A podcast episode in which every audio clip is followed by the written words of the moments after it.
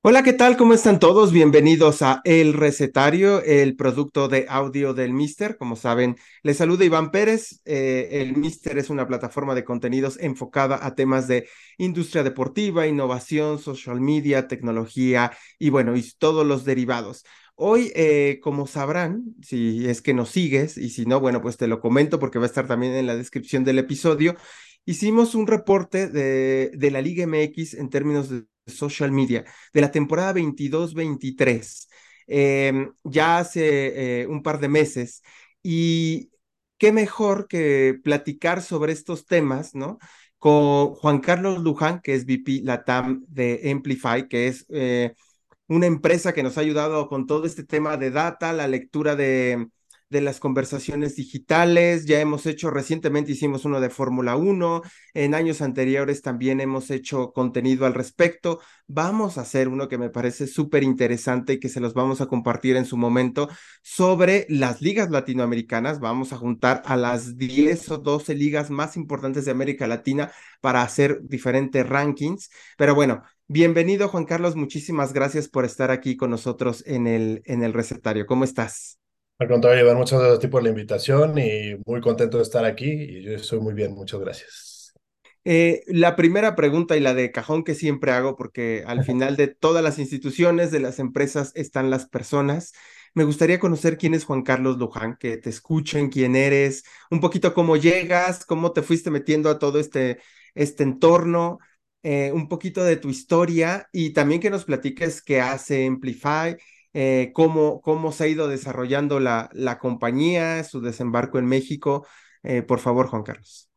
Claro, pues mira, ¿quién es Juan Carlos? Juan Carlos es alguien que le gusta mucho el deporte, este, y fíjate que una de mis principales pasiones en la vida es la estrategia.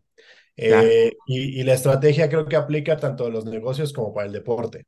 Y, y algo, algo que a mí también me apasiona son los equipos de alto rendimiento.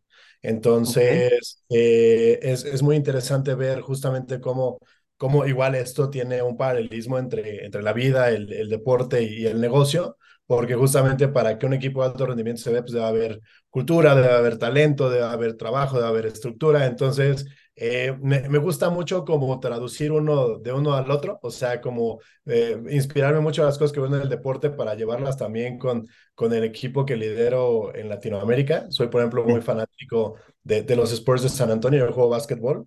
Ok. y, y, como sabrás, la cultura de los Spurs es mucho de, de cultivar a sus jugadores, no, no tanto traer superestrellas.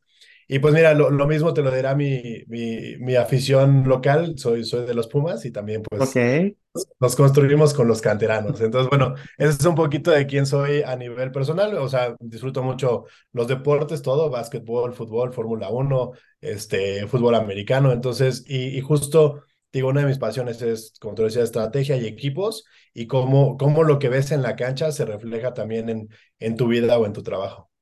Claro, y, cuéntame un poquito de Amplify, eh, que se han estado también expandiendo a, diferentes categorías y también la llegada de deportes, pero bueno, primero, ¿qué es Amplify? Cuéntale a la gente, digo, al final creo que ya muchos que nos escuchan eh, dentro de la industria saben lo que es Amplify, pero bueno, quien no, este, cuéntale un poquito qué es, qué hacen y tal.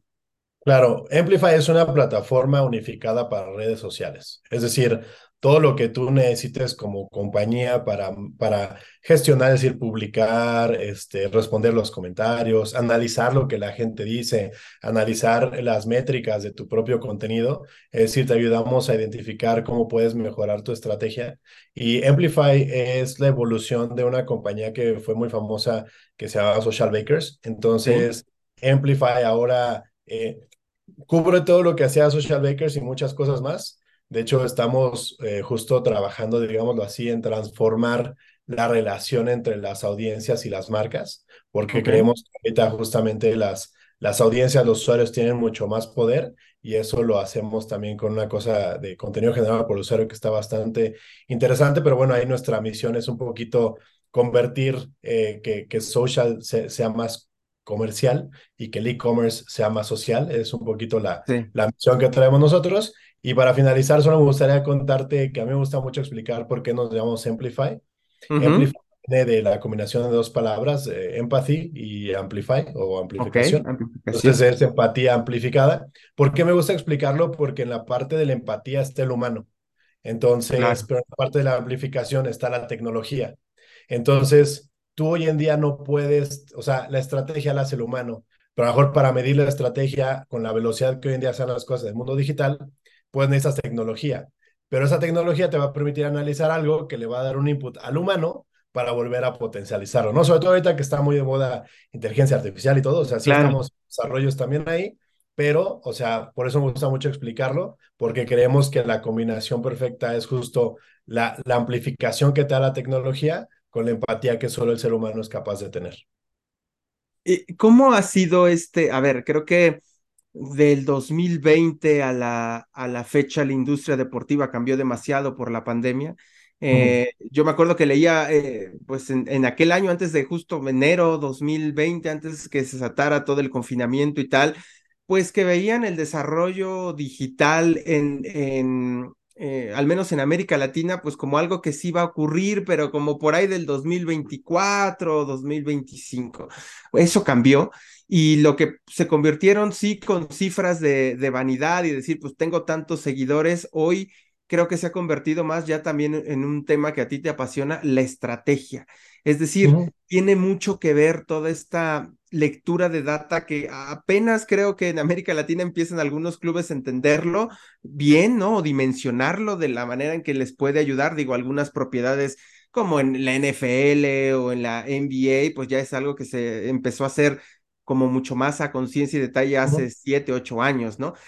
¿Cómo encuentras este desarrollo de lectura de, de datos, eh, eh, social media, industria deportiva en América Latina? ¿En qué momento estamos? ¿En qué momento eh, es, nos encontramos ahora mismo, Juan Carlos?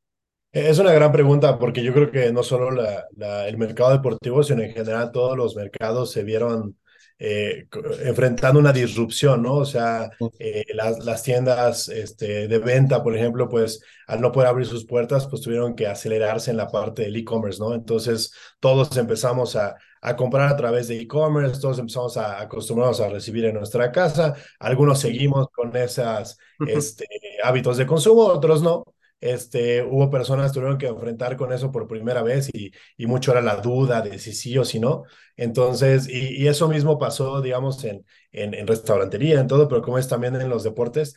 Yo en los deportes lo que veo es que sí hay un poco un, no, no, no quisiera decir un retraso, pero sí, sí en relación a otras industrias, creo que el análisis de la data no es tan rico como lo tenemos en industrias que son mucho más digitales como, como el comercio electrónico, por ejemplo, donde justamente el entender eh, a la persona, o sea, quién es a la persona que le estás vendiendo y qué es lo que le gusta, o sea, cuáles son esos diferentes atributos que tiene esta, esta, esta persona, creo que yo lo diría así, no, los, los equipos aún no terminan de entender quién es su aficionado digital.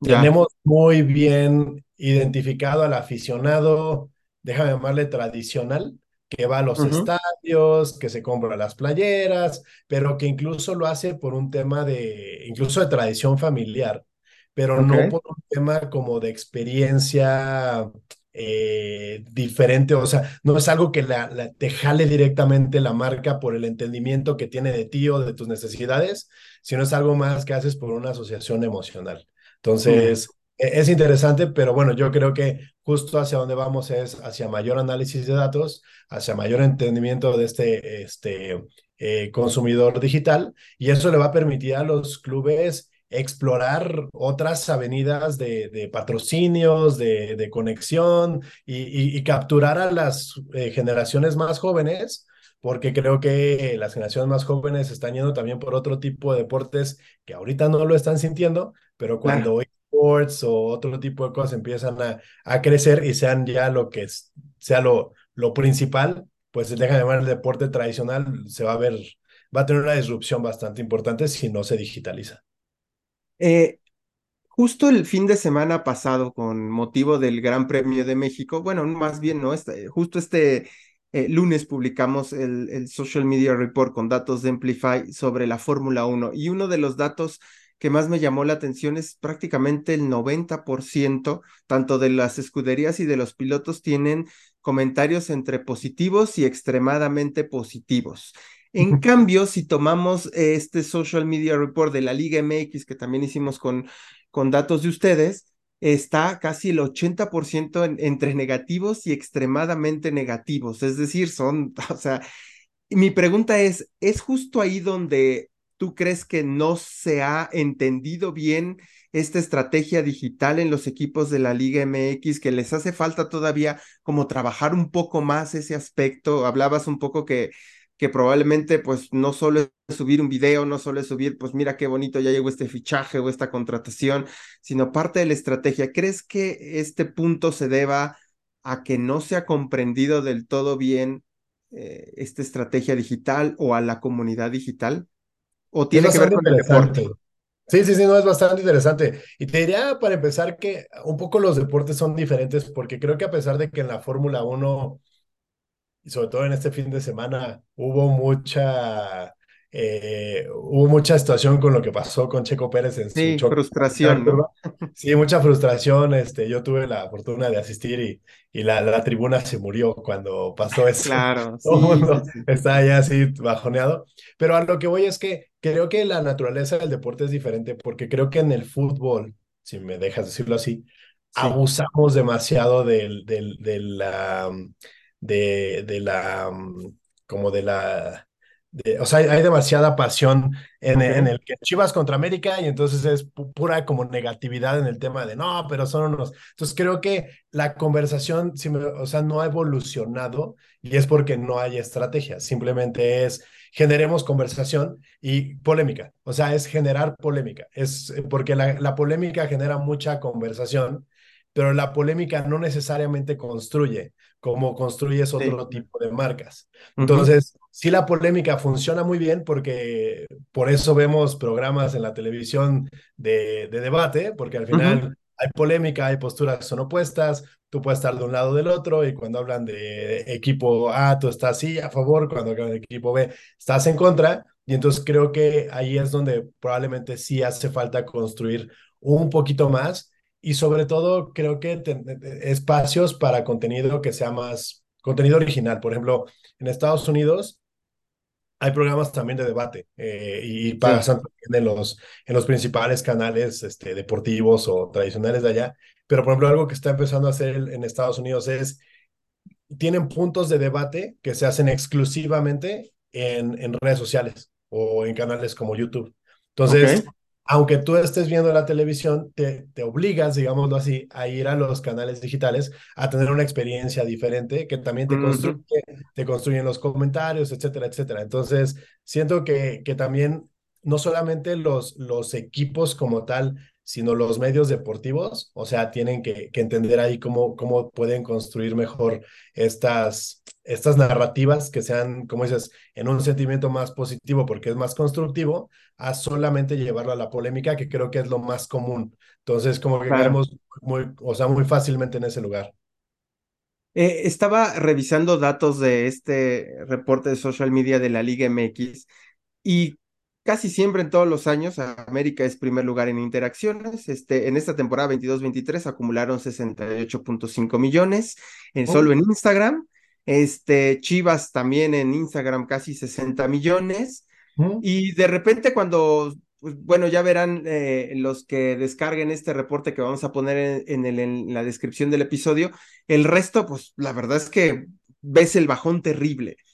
Eh, un poco en este, en este eh, tono, eh, de repente yo he escuchado gente de los mismos equipos que, que una de sus justificaciones es, no, pues es que, bueno, pues es Chivas y América y nosotros tenemos cierto límite. Y mi pregunta a ti, Juan Carlos, es, ¿cuáles son estas, no sé, eh, ¿hay opción para crecer? ¿Hay forma de crecer? Digo, entiendo que, que América y Chivas, pues sí, están en otro nivel en términos de cantidad de aficionados que tiene, pero sí hay como forma de que estos otros equipos que no están ahí o que no están dentro de los cinco grandes, este, más los, los regios, puedan sí seguir creciendo? O sea, ¿lo ves en términos de estrategia digital que, que sea posible? Por supuesto, o sea, yo creo que definitivamente, o sea, hay muchos casos eh, en los que no necesariamente eres el número uno en cuanto a seguidores o en cuanto a comunidad, pero eres un referente dentro del ecosistema digital. Y te puedo poner dos ejemplos, igual uno en la Fórmula 1, uno en el fútbol mexicano. En la Fórmula 1, hace unos años, cuando estaba Racing Point, eh, el community manager de Racing Point era bastante este, creativo y, y, le tiraba a los grandes, ¿no? Le tiraba a Mercedes. Entonces, la gente seguía a Racing Point para ver ahora qué iba a ser el community manager. Entonces, y es un tema de estrategia.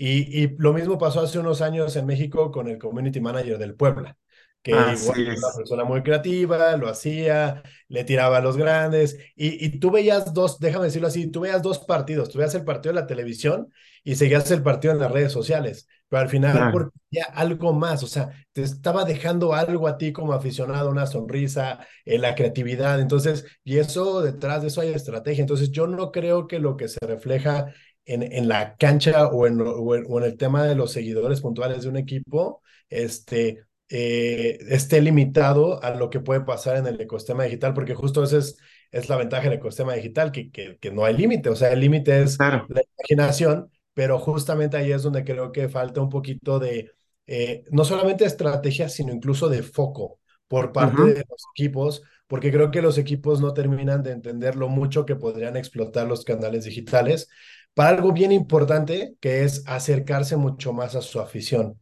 entender mucho más a su afición. Este, eh, eh, creo, que esa es para mí la, la, la principal oportunidad para ellos. Y, un poco lo que, lo que hablas, digo, también revisando este, este dato, de, de, por ejemplo, el crecimiento de, pues muchos fans dicen que los regios, ¿no? Son, quieren su liga y que son ahí como un mundo aparte, pero, pero resulta curioso, por ejemplo, que en este, en este informe Tigres, eh, pues bueno, superó ya a Pumas en número de, de seguidores por casi 200 mil, entendiendo que por muchos años hablamos de Tigres, que es un equipo regional y tal, pero justo esta estrategia y esto es lo que los ha impulsado, obviamente también lo que pasa en la cancha, ¿no? Este, Creo que puede, puede ayudar, pero bueno, una marca como Pumas, que pues me parecía que una de las más poderosas, ¿no? Y a lo mejor lo sigue siendo, no, no, no lo... No lo menosprecio, al contrario, pues representa una de las instituciones más importantes de este país. Em, pero bueno, Tigres ha trabajado dentro y fuera de la cancha y todo lo que han hecho, por ejemplo, Tigres, antes de enviar un comunicado, dice, pues mira cómo nos vamos a trabajar con Warner Bros. para hacer algo con Batman o con la Mujer Maravilla, ¿no? Todas estas cosas que hace tres, cuatro años decías, ¿tú qué tienes que hacer con la Mujer Maravilla Tigres? Bueno, pues hoy tiene mucho sentido, ¿no? Eh, un poco es esta parte sobre la estrategia. ¿Qué opinión te merece este, digamos, rebase, ¿no? De Tigres o de su posicionamiento ya como uno de los, de los equipos importantes. Sí, o sea, totalmente, como dices, fueron de los que más crecieron, o sea, crecieron eh, 600 mil eh, fans o seguidores en, en, el último año y de hecho están como número 5 en, el volumen de interacciones, es decir, por ejemplo, América tiene interacciones por 114 millones, le sigue Chivas con 101, luego la Liga MX con 77, Cruz Azul con 48 y luego Tigres tiene casi 40. Eh, millones de, interacciones. Entonces, sí, o sea, como lo platicamos, creo que tiene que ver una construcción en ambos sentidos, ¿no? Tanto la construcción de lo que está pasando dentro de cancha como lo que está pasando fuera de cancha y que justamente ellos están permitiendo hacer esas alianzas, porque como bien lo decías, o sea, regresamos al punto anterior, eh, es un equipo regional, pero eso no quiere decir que no se pueda ganar seguidores que estén fuera de Monterrey. Por, por, por, por, la, por eh, sí, o sea, porque al final siempre nos gusta asociarnos con un equipo ganador o con un equipo que sea... De hecho, hubo una declaración que leía hoy de, de, creo que era de Marcelo Bielsa y decía eso. O sea, eso es muy fácil acercarse a la persona que está ganando y si lo difícil es cuando tienes un proceso complicado y que tienes que empezar a construir, y ahí es cuando realmente te das cuenta la, la gente que está a tu lado. Pero bueno, regresando al punto aquí, creo que tiene que ver con la parte que están, de lo que están haciendo en cancha y lo que están haciendo extra cancha. Y como tú bien lo decías, hay una estrategia clara de crecimiento y de posicionamiento, porque aparte la gente de Tigres es súper apasionada, o sea, está súper cerca del equipo y creo que eso es algo que ellos han sabido hacer muy bien. Y, y, lo, y en temas cancha lo puedes ver porque los proyectos de Tigres con sus entrenadores son, son proyectos por años, no, no son no son el tipo de equipo que está rotando entrenador cada torneo o dos por torneo, sino son el tipo de equipo que se compromete con un entrenador por al menos unos tres, cuatro, cinco años. Entonces, creo que eso también se refleja en este tipo de estrategias. Y, y, aquí, Juan Carlos, uno de los, de los puntos importantes que me gustaría conocer de Amplify es, cuéntame un poco cómo ha sido su experiencia con entidades deportivas aquí en México, lo que nos puedas compartir, eh, algunos casos o algunos insights que les hayan ayudado utilizando la plataforma, que digas, ok, mira, nosotros les ayudamos o ellos lograron a partir de, de sus dashboard o de, de, las herramientas que tiene la, la, la plataforma a tomar decisiones. ¿Qué nos puedes contar al respecto? Sí, mira, trabajamos muy de cerca con, con, con ligas, o sea, no solamente la Liga MX, sino otras ligas y con equipos también de la Liga MX. Y creo que yo pondría esto en dos sentidos. El primero es lo que pasa en una escucha social. O sea, la escucha social, ¿qué es? O sea, es tú, tú pones un, o sea, tú configuras la plataforma para que escuche algo en particular, ¿no? Se viene el clásico, Chivas América, o se viene el Super Bowl, y entonces tú quieres entender, por ejemplo, acerca del Super Bowl, que es todo un evento, porque también todo el mundo espera el show de medio tiempo, o sea, lo que vamos, ¿no? Trasciende el deporte, que el show de medio tiempo, que los comerciales del Super Bowl, que cuál fue el mejor. Entonces, hay, un, hay mucha conversación alrededor que este tipo de ligas buscan capitalizar porque al final pues también es un producto que necesita consumirse, ¿no? Y en el caso de los equipos, muy similar, o sea, yo, yo lo diría en dos. Uno, la escucha social para entender lo que percibe la gente alrededor del producto que le estoy dando. Y la segunda, el análisis puntual que hago sobre mi contenido, o sea, lo que yo genero como equipo con mi equipo de marketing, ¿no? O sea, porque si yo solamente me limito a publicar eh, el, este, mm, el, eh, el, resultado del partido, pues no le estoy agregando mucho valor a mi audiencia. Pero si yo entiendo, por ejemplo, lo que es el ejemplo que ponías de Warner, o si yo entiendo que, por ejemplo, Pumas, no sé, tiene una audiencia mayormente universitaria y por ende, o sea, si yo empiezo a entender mejor esa audiencia, también puedo entender mejor qué patrocinadores yo puedo asociar a mi audiencia. Entonces, Ahí hay todo un tema también de negocio, hay un tema de deporte, hay un tema, incluso lo que está haciendo, por ejemplo, ahorita eh, con, el reality este que está haciendo con el Mazatlán, ¿sí? ¿Es correcto? Ah, sí, sí, sí, es el Mazatlán, sí. Ah, entonces ahí también hay un chorro de conversación que es oro, porque incluso busca, o sea, está interesante porque está resolviendo ese tema de cómo no puedes encontrar 11 jugadores que lo hagan mejor, ¿no? Ajá, Entonces, claro. Eh, hay muchos ángulos que aún se pueden explotar y eso, por ejemplo, en el mundo social te da una enormidad de información que puedes usar a tu beneficio, insisto, como equipo, para evaluarte en lo deportivo, para evaluarte también en lo comercial, buscar nuevas estrategias comerciales y también sobre todo acercarte más a tu aficionado y entender qué es lo que él busca. Por ejemplo, un ejemplo en el cual yo no estuve involucrado de manera directa, pero, pero se me hace bastante encomiable, es la, la NBA hace dos años lanzó, porque sí, sí soy usuario de, de la aplicación, lanzó una, una encuesta y la encuesta era bastante este, pero justamente era enfocado a qué es lo que tú querías como, como aficionado. por ejemplo, la NBA, cuando tú ves los partidos en la aplicación, no te pasa comerciales, sino te decía, bueno, de repente te ponía, el juego regresará pronto, ¿no? Y te decía, bueno, ¿qué te gustaría ver mientras no hay comerciales? ¿Te gustaría ver las jugadas más famosas? ¿Te gustaría ver, o sea, ya experiencia buscas? O sea, ¿qué quieres? Hubo incluso un momento donde ponían como, como este, preguntas así de, a ver, ¿quién tiene más asistencias o quién tiene más puntos en la historia de tal equipo, no? Ok, ok. Entonces, ellos buscan hacerlo más interactivo, pero lo que te quiero decir es que algo que hicieron muy importante fue preguntarle a las audiencias, ¿qué quieres? O sea, ¿cómo puedo hacer mejor tu experiencia? Y eso creo que aquí en México nos falta terminar de entenderlo y nos falta que los equipos se abran a ese tipo de, de, retroalimentación por parte de las audiencias y de los aficionados. Eh, ¿Por qué consideras que, eh, no sé, antes justo de la pandemia, me acuerdo que eh, teniendo ya acceso a algunos datos de Amplify, podíamos ver que Facebook seguía siendo como la red social, pues, predominante, favorita, donde había mucha conversación. 2023 a tres años cambió totalmente. Hoy vemos TikTok o vemos Instagram ya como una red donde realmente se está llevando todas las, las interacciones prácticamente o, las principales.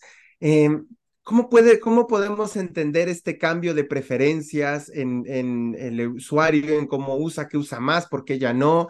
Este, y sobre todo también en el fútbol mexicano, que insisto, hace tres, cuatro años pues, todavía Facebook era muy relevante. No es que no lo sea, sigue siendo importante, pues, pero ya Instagram, digamos que apretó el acelerador y, y, se está yendo, ¿no? O sea, cada vez cuando uno revisa los datos de dónde se generan más interacciones o conversaciones, Instagram, pues ya se cada vez se despega más. Cuéntame un poquito sobre este comportamiento de redes y del, del usuario, que, sobre todo en, fútbol mexicano, en, en deportes.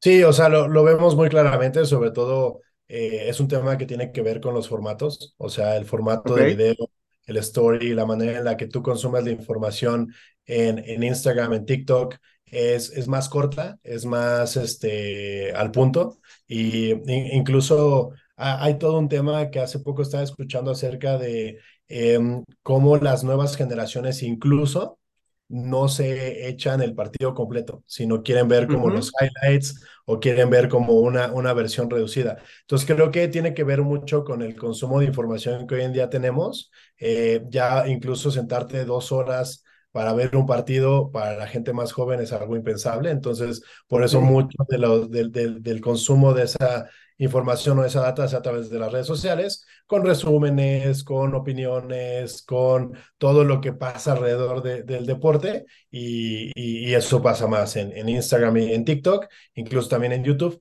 pero, pero en Instagram y TikTok, sobre todo por el tipo de formato que se tiene de video y sobre todo video corto, donde de manera muy, muy ágil, muy dinámica, te pasan la información y, y, estás informado, ¿no? Eh, yo, por ejemplo, abrí la, la, bueno, de hecho ayer en la noche abrí la aplicación de Instagram y, y el, el, algoritmo lo primero que me mandó fue el anuncio de que James Harden era eh, transferido de los Sixers a, a los Clippers y, ya tenía cinco minutos de haber pasado la, la transferencia. Entonces, el algoritmo también entiende muy bien este tema del timing, ¿no? En qué momento darte esa noticia entonces empiezas a consumir la noticia y encima consumes el contenido de, de las personas de opinión o todo lo que sigas alrededor del equipo.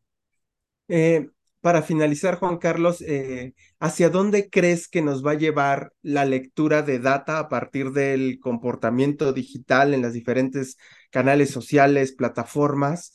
¿Y cómo eso va a ser activo para los equipos? Digo, hoy ya muchos toman decisiones a partir de lo que leen en los datos, ¿no? Este, nuevos productos, eh, nueva forma de comunicarse y tal, pero ¿cómo lo verías hacia, hacia un futuro a mediano y largo plazo? ¿Cómo va a ayudar esto más o cuáles consideras que van a ser estos caminos que van a detonar esta lectura de data? o sea, la lectura de data va, va, a ir en el camino de evolucionar las, las colaboraciones eh, con las marcas. Eh, sobre todo para darle una mejor experiencia al aficionado. O sea, yo que los, los equipos deportivos tienen que darse cuenta que, que bueno, lo saben, pero, pero tienen que evolucionar la manera en la que están poniendo al aficionado al centro de la experiencia. Y entonces para eso es necesario que el aficionado dé su retroalimentación, que la voz del aficionado sea escuchada ya sea a través de la data, a través de estructuras de retroalimentación más específicas como lo que te decía el cuestionario por parte de la NBA, pero al final esto tiene que ir a, a, seguir eh, mejorando justamente la experiencia del aficionado y evolucionar la conexión que tiene el aficionado para el ecosistema del equipo. El ecosistema del equipo me refiero no solamente al, equipo como tal, a la institución, sino a las estrellas o a los jugadores y a los patrocinadores y a todo lo que está alrededor, porque hoy en día vemos que eso ha sido un fenómeno enorme. O sea, el fenómeno Messi, por ejemplo, en Miami, eh, dos cosas muy relevantes. Una que pasó el crecimiento de followers, creo que creció dos o tres millones en los primeros dos días. Fue una locura. Y la segunda, para, para que de repente nos demos cuenta de la importancia del producto, eh, Messi negoció con Apple TV un porcentaje de las ganancias de los nuevos suscriptores. Entonces, eh, ahí lo hemos visto desde que HBO Max eh, tuvo la exclusiva de la UEFA Champions hace como unos dos, tres años. O sea, esto sigue siendo algo que, que la experiencia debe de llevar al usuario a consumirlo, pero si no entendemos qué es relevante para el usuario, qué quiere ese aficionado, cómo puedo impactar su experiencia de manera positiva eh, en la seguridad en el estadio, en lo que sea, eso es lo que tengo que terminar de entender para, para que justamente eso me permita seguir evolucionando. Pero para mí eh, eso es lo más importante, o sea, el, el, el, el aficionado centro. Perfecto, el, fan, el famoso fan-centric y a partir de ahí detonar todo, todo lo demás. Juan Carlos Luján, VP la TAM en Amplify. Muchísimas gracias por estar aquí con nosotros en el, en el recetario. Vamos a dejar ahí en la descripción del episodio lo, lo que hemos hecho con ustedes. Gracias por también permitirnos contar estas historias y que, y que gente de industria que esté interesado en todos estos temas, pues este, tenga data y entienda un poco de hacia, hacia dónde va y los alcances que también pueden inclusive tener si es que deciden estar con ustedes. Muchas gracias, Juan Carlos. No, gracias a ti, Iván. Gracias por la invitación. Gracias también por por tu pasión y por tu uso continuo de nuestra data. Nos encanta eh, colaborar con, contigo porque la verdad es que eh, nos encanta justo cómo, cómo le encuentras esa, esa parte de la pasión que tiene el deporte a la data. Entonces también un gusto eh, seguir colaborando contigo. Muchísimas gracias y también muchísimas gracias a ti que nos estás escuchando en este podcast y bueno, nos escuchamos en el próximo episodio. Hasta la próxima. Gracias.